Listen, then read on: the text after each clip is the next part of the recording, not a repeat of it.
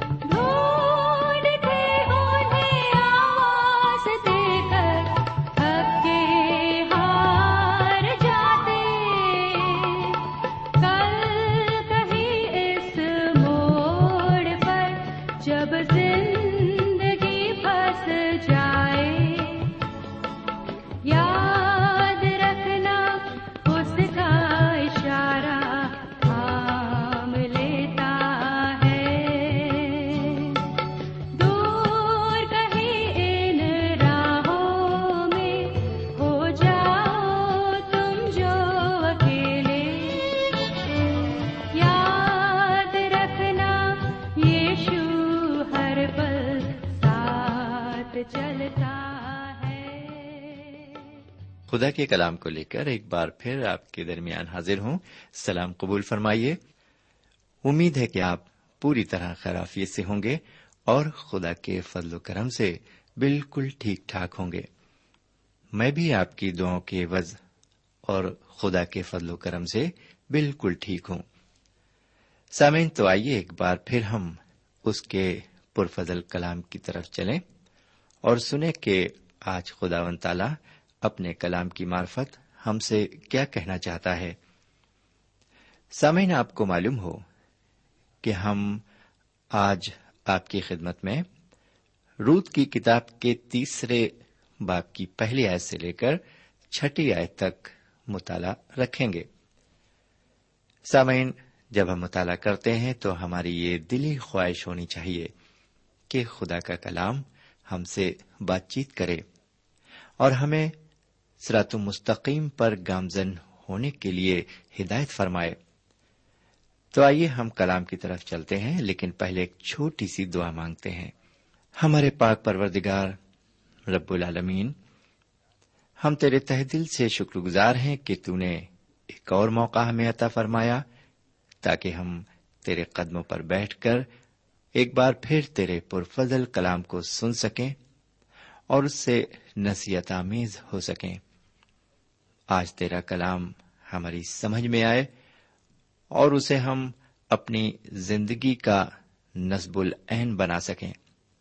یہ دعا ہم اپنے حضور کریم جناب سیدنا یسو مسیح کے وسیلے سے مانگتے ہیں۔ آمین۔ سوئن اب آپ کی خدمت میں رود کی کتاب کے تیسرے باپ کی پہلی آیت پیش کرتا ہوں اور فرمائے لکھا ہوا ہے، پھر اس کی ساس نومی نے اس سے کہا، کیا میں تیرے آرام کی طالب نہ ہوں جس سے تیری بھلائی ہو؟ سامن آپ کو معلوم ہو کہ نومی ایک دور اندیش عورت تھی۔ نومی ایک بیوہ عورت تھی اور عمر رسیدہ بھی تھی۔ اس کا شوہر اور اس کے دونوں بیٹے مر چکے تھے۔ یہ لوگ ملک میں کال پڑنے کی وجہ سے ممنوع ملک مواب میں جا کر بس گئے تھے۔ اس کے دونوں بیٹوں نے موابی عورتیں اپنے لیے بیاہ لی تھیں۔ خداون نے بنی اسرائیلیوں کو یہ حکم فرمایا تھا کہ یہ غیر ملکی عورتوں سے شادی بیاہ کے رشتوں میں نہ جڑیں۔ سوئن جس وقت نومی کے دونوں بیٹے فوت ہوئے اور اس کی دونوں بہویں بیوہ ہوئیں نومی نے اپنی دونوں بہوؤں کو بہت سمجھایا کہ وہ اپنے گھروں کو جہاں سے وہ آئی تھیں واپس لوٹ جائیں اور اپنا دوسرا بیاہ کر کے آرام کریں اور ایک خوشگوار زندگی بسر کریں۔ میرے پیارے بھائی بہن، آرام کا مطلب یہاں پر شادی سے متعلق ہے۔ سمین آپ کو یاد ہوگا کہ روت ایک موابی نورت ہے۔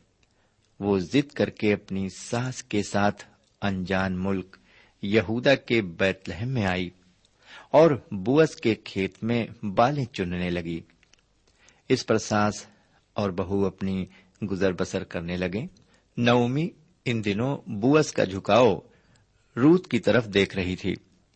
لیکن روت ان باتوں سے بالکل بے خبر تھی۔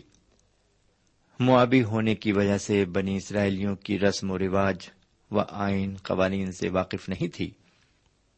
اس لیے نومی خود اپنی بہو روت کے لیے فکر مند ہوتی ہے اور اس کے آرام کی طالب ہے۔ اس کی طلب تبھی پوری ہو سکتی ہے جب روت کا بیاہ اس کے اپنوں میں ہی ہو جائے۔ اور اس معاملے میں بوت سے اچھا شخص اس کی نظروں میں کون ہو سکتا ہے؟ کیونکہ وہ اس کا نزدیکی اور قرابتی جو ہے۔ اگلی آیت میں ہم دیکھتے ہیں کہ نومی اپنی بہو روت کو کچھ ضروری ہدایات دیتی ہے۔ ان ہدایات پر روت عمل کرنے کو راضی ہو جاتی ہے۔ آئیے اب ذرا اس تیسرے باپ کی دوسری آیت کو دیکھیں۔ یہاں لکھا ہوا ہے، اور کیا بوز ہمارا رشتے دار نہیں، جس کی چھوکریوں کے ساتھ تو تھی، دیکھ وہ آج کی رات کھلیان میں جو پھٹکے گا۔ آپ نے سنا کہ نومی اس بات کو روت پر ظاہر کرتی ہے کہ بوز اس کا نزدیکی رشتے دار ہے اور اس کا یہ فرض ہے کہ حق قرابتی ادا کرے۔ وہ یہ بھی بتاتی ہے کہ روت بوس کا حق قرابتی ادا کرنے کے لیے اسے مجبور کر سکتی ہے۔ جی ہاں وہ اسے مجبور کر سکتی ہے اس حق کے لیے۔ اس لیے وہ بتاتی ہے کہ بوز آج رات کو کھلیان میں آئے گا، وہ اسے اس بات سے آگاہ کرے۔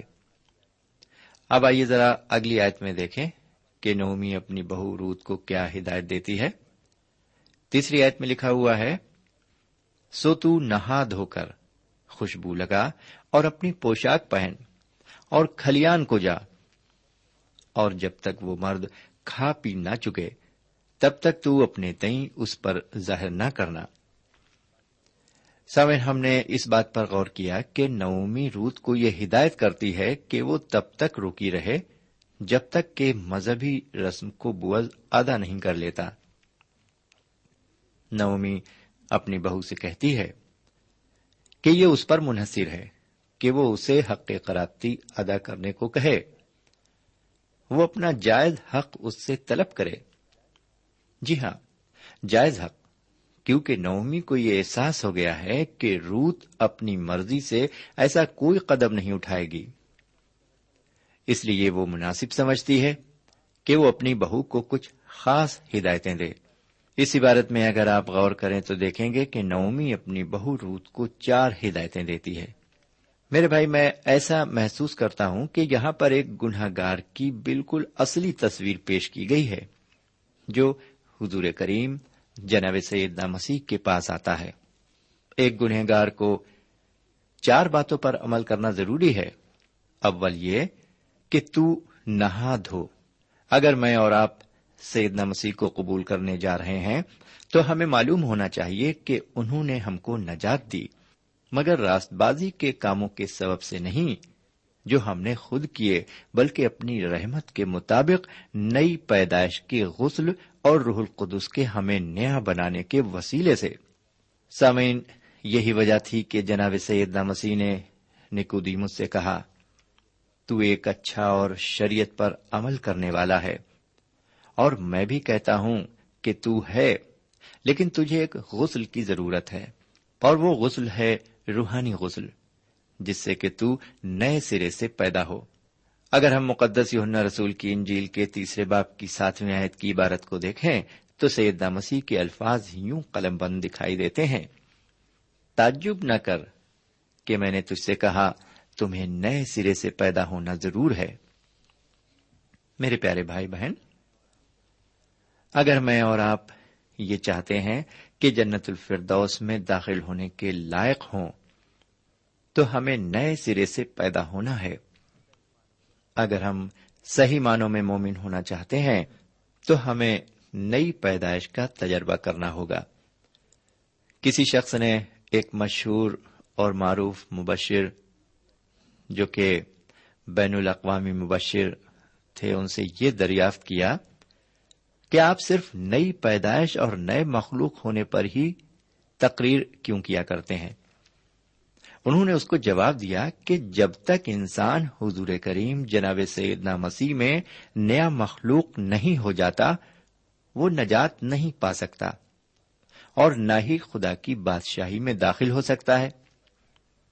یہ نئی پیدائش روح کے ذریعے سے ہے۔ اسی لیے نومی روت سے کہتی ہے کہ جا اور غسل کر، اپنے کو دھو اور صاف کر۔ سامن اب ہم دوسری بات پر غور کریں گے۔ نومی کی دوسری ہدایت یہ ہے کہ وہ نہانے دھونے کے بعد خوشبو لگائے۔ میرے بھائی، میں سمجھتا ہوں کہ روت نے اپنے شوہر کے مرنے کے بعد سے شاید اس نے اچھے لباس کو اتار کر ایک بیوہ کے لباس کو پہن لیا تھا۔ اس نے اپنا بناؤ سنگھار ترک کر دیا تھا تاکہ اس کی طرف جلد کوئی متوجہ نہ ہو۔ لیکن نومی نے یہ بھانپ لیا تھا کہ کوئی شخص ہے جو روت میں دلچسپی لے رہا ہے، اور وہ شخص بوز ہے۔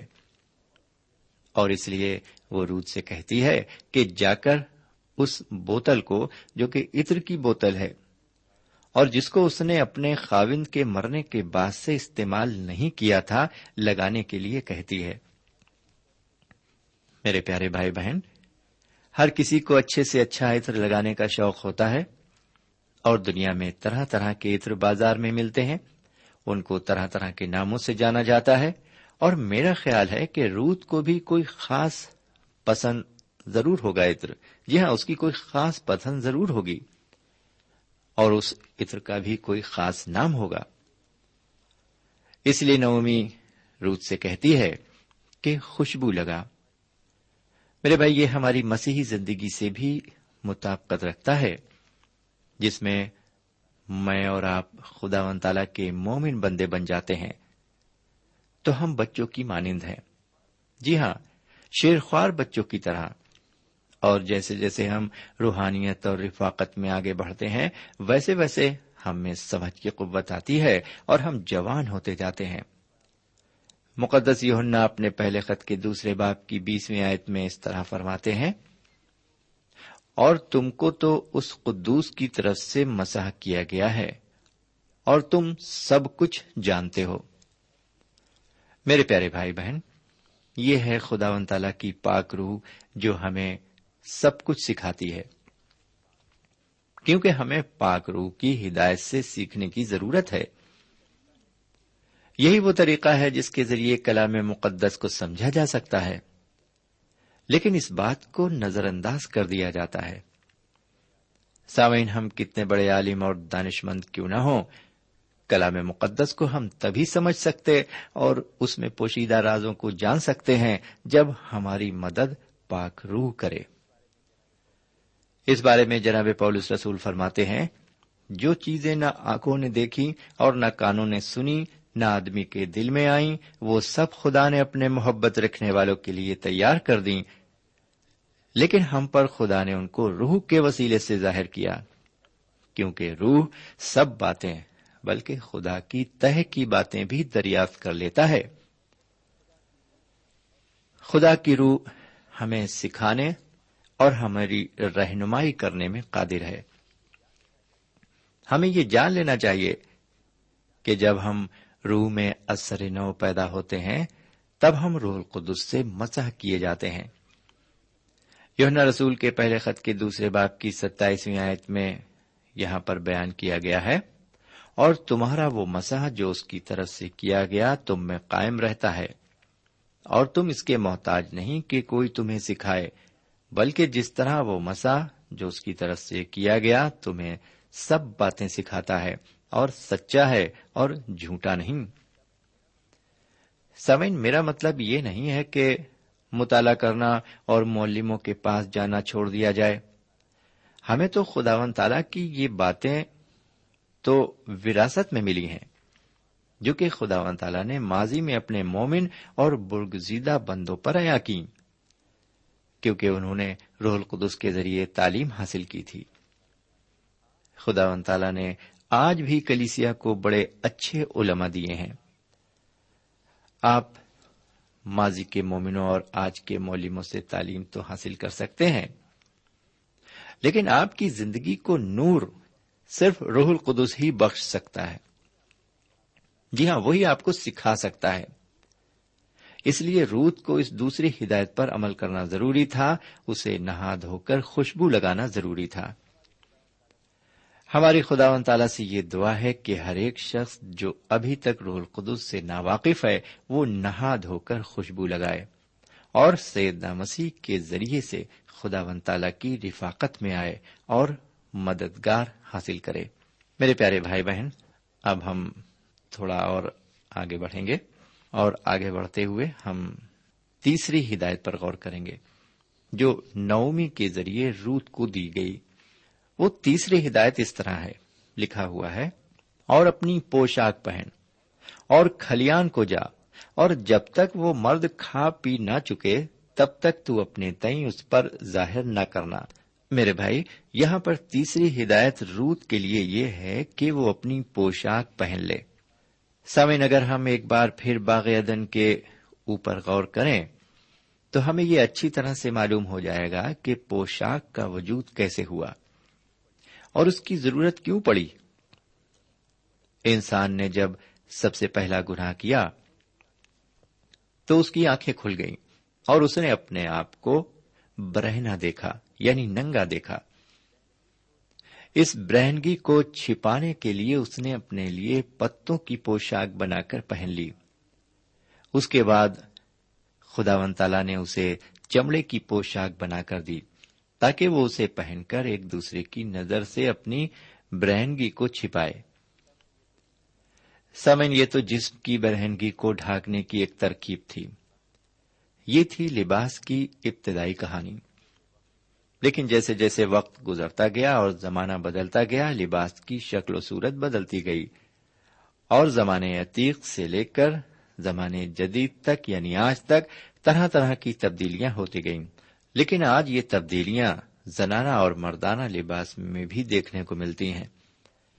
میرے پیارے بھائی بہن، اس لباس نے بھی ایک طویل سفر طے کر لیا ہے۔ ہم دیکھتے ہیں کہ رود جو کہ نومی کی بہو ہے، ایک بہو کے لباس میں ملبس نظر آتی ہے۔ اس نے ان سب لباس کو جو وہ اپنے شوہر کی زندگی میں پہن کر تقریبوں اور ضیافتوں میں جاتی تھی انہیں اس نے طے کر کے صندوق میں بند کر دیا تھا۔ اب انہیں خوبصورت لباس کو پہننے کی ہدایت نومی روت کو دیتی ہے۔ جی ہاں۔ اور کہتی ہے کہ اپنے اس لباس کو جو بیوہ عورتیں پہنتی ہیں اتار دے۔ سامن میں ایک بات آپ کو یہاں اور بتانا چاہوں گا۔ کہ نومی کا مقصد یہاں پر لباس تبدیل کرانے سے یہ ہے کہ اگر بوز روت کو ایک بیوہ کا لباس پہنے ہوئے دیکھ کر فریبتا ہو سکتا ہے، تو اچھے، شاندار اور خوبصورت لباس میں دیکھ کر اس کے دل کی کیا کیفیت ہوگی؟ اور وہ کیا کچھ نہ سوچے گا۔ اس لیے وہ اچھی پوشاک اس لیے پہننے کی ہدایت کرتی ہے تاکہ روت کو پھر وہ بیوہ کا لباس دوبارہ نہ پہننا پڑے۔ جو وہ اب تک اپنے شوہر کے مرنے کے بعد سے استعمال کر رہی تھی۔ سیون یہ ہے ایک مومن بندے کا تیسرا قدم۔ جب ہم اور آپ سیدہ مسیح کو اپنا نجات دہندہ تسلیم کر لیتے ہیں، تب ہمیں یہ بتایا جاتا ہے کہ ان کے وسیلے سے ہم راست باز بن جاتے ہیں۔ دراصل جناب سیدنا مسیح کو اپنا شخصی نجات دہندہ قبول کر لینا ہی راست بازی کا لباس پہننا ہے۔ سمے جب انسان نے پہلی بار خدا و تعالی کی حکم دولی کر کے گناہ کیا، تو اسے چمڑے کا لباس عطا کیا گیا۔ لیکن حضور کریم کے مجسم ہو کر اس جہان میں آنے اور ہمارے گناہوں کا کفارہ ادا کرنے کے بعد جو لباس ہمیں عطا کیا جاتا ہے، وہ راست بازی کا لباس ہے۔ آئیے ذرا اس راست بازی کے لباس کے متعلق رومیو کی کتاب کے تیسرے باپ کی بائیسویں آیت میں ہم دیکھیں کہ کیا لکھا ہوا ہے۔ یعنی خدا کی وہ راست بازی جو یسو مسیح پر ایمان لانے سے سب ایمان لانے والوں کو حاصل ہوتی ہے، کیونکہ کچھ فرق نہیں۔ سامعین، اس عبارت میں جناب پولس یہ بتانا چاہتے ہیں کہ ایمان مثل لباس کی طرح ایک گنہگار شخص کے لیے ہے۔ جو ہمارے گناہوں کو ڈھانکتا ہے اور خدا و تعالی ہم گنہگاروں کو جناب سیدنا مسیح کے وسیلے سے قبول کرتا ہے، کیونکہ اس کی راست بازی ہماری راست بازی ہو جاتی ہے اور ہم کامل ہو جاتے ہیں۔ میرے پیارے بھائی بہن، یہی ہے راست بازی کا لباس جو آج ہمیں حاصل ہے۔ اگر ہم چاہتے ہیں کہ خدا کے حضور راست باز ٹھہرے تو ہمیں راست بازی کا لباس پہننا ہوگا۔ جو ہمیں سیدہ مسیح کے وسیلے سے ہی مل سکتا ہے۔ سمین اس راست بازی کے لباس کو اس ڈاکو نے حاصل کیا جو مسیح کے ساتھ سلیب پر لٹکا ہوا تھا اور اسے پہن کر وہ چور ایمان لانے کے باعث جنت الفردوس میں داخل ہو گیا اور دوسرا شخص رومی سردار تھا جو مسیح کی سلیب کے پاس کھڑا ہوا یہ دیکھ رہا تھا کہ سب کام درستی سے انجام دیا جائے۔ اس نے بھی یہ قرار کیا کہ بے شک یہ خدا کا بیٹا ہے۔ سمین اب ہم تھوڑا آگے بڑھتے ہیں اور چوتھی آیت دیکھتے ہیں، لکھا ہوا ہے، جب وہ لیٹ جائے تو اس کے لیٹنے کی جگہ کو دیکھ لینا۔ تب تو اندر جا کر اور اس کے پاؤں کھول کر لیٹ جانا اور جو کچھ تجھے کرنا مناسب ہے وہ تجھ کو بتائے گا۔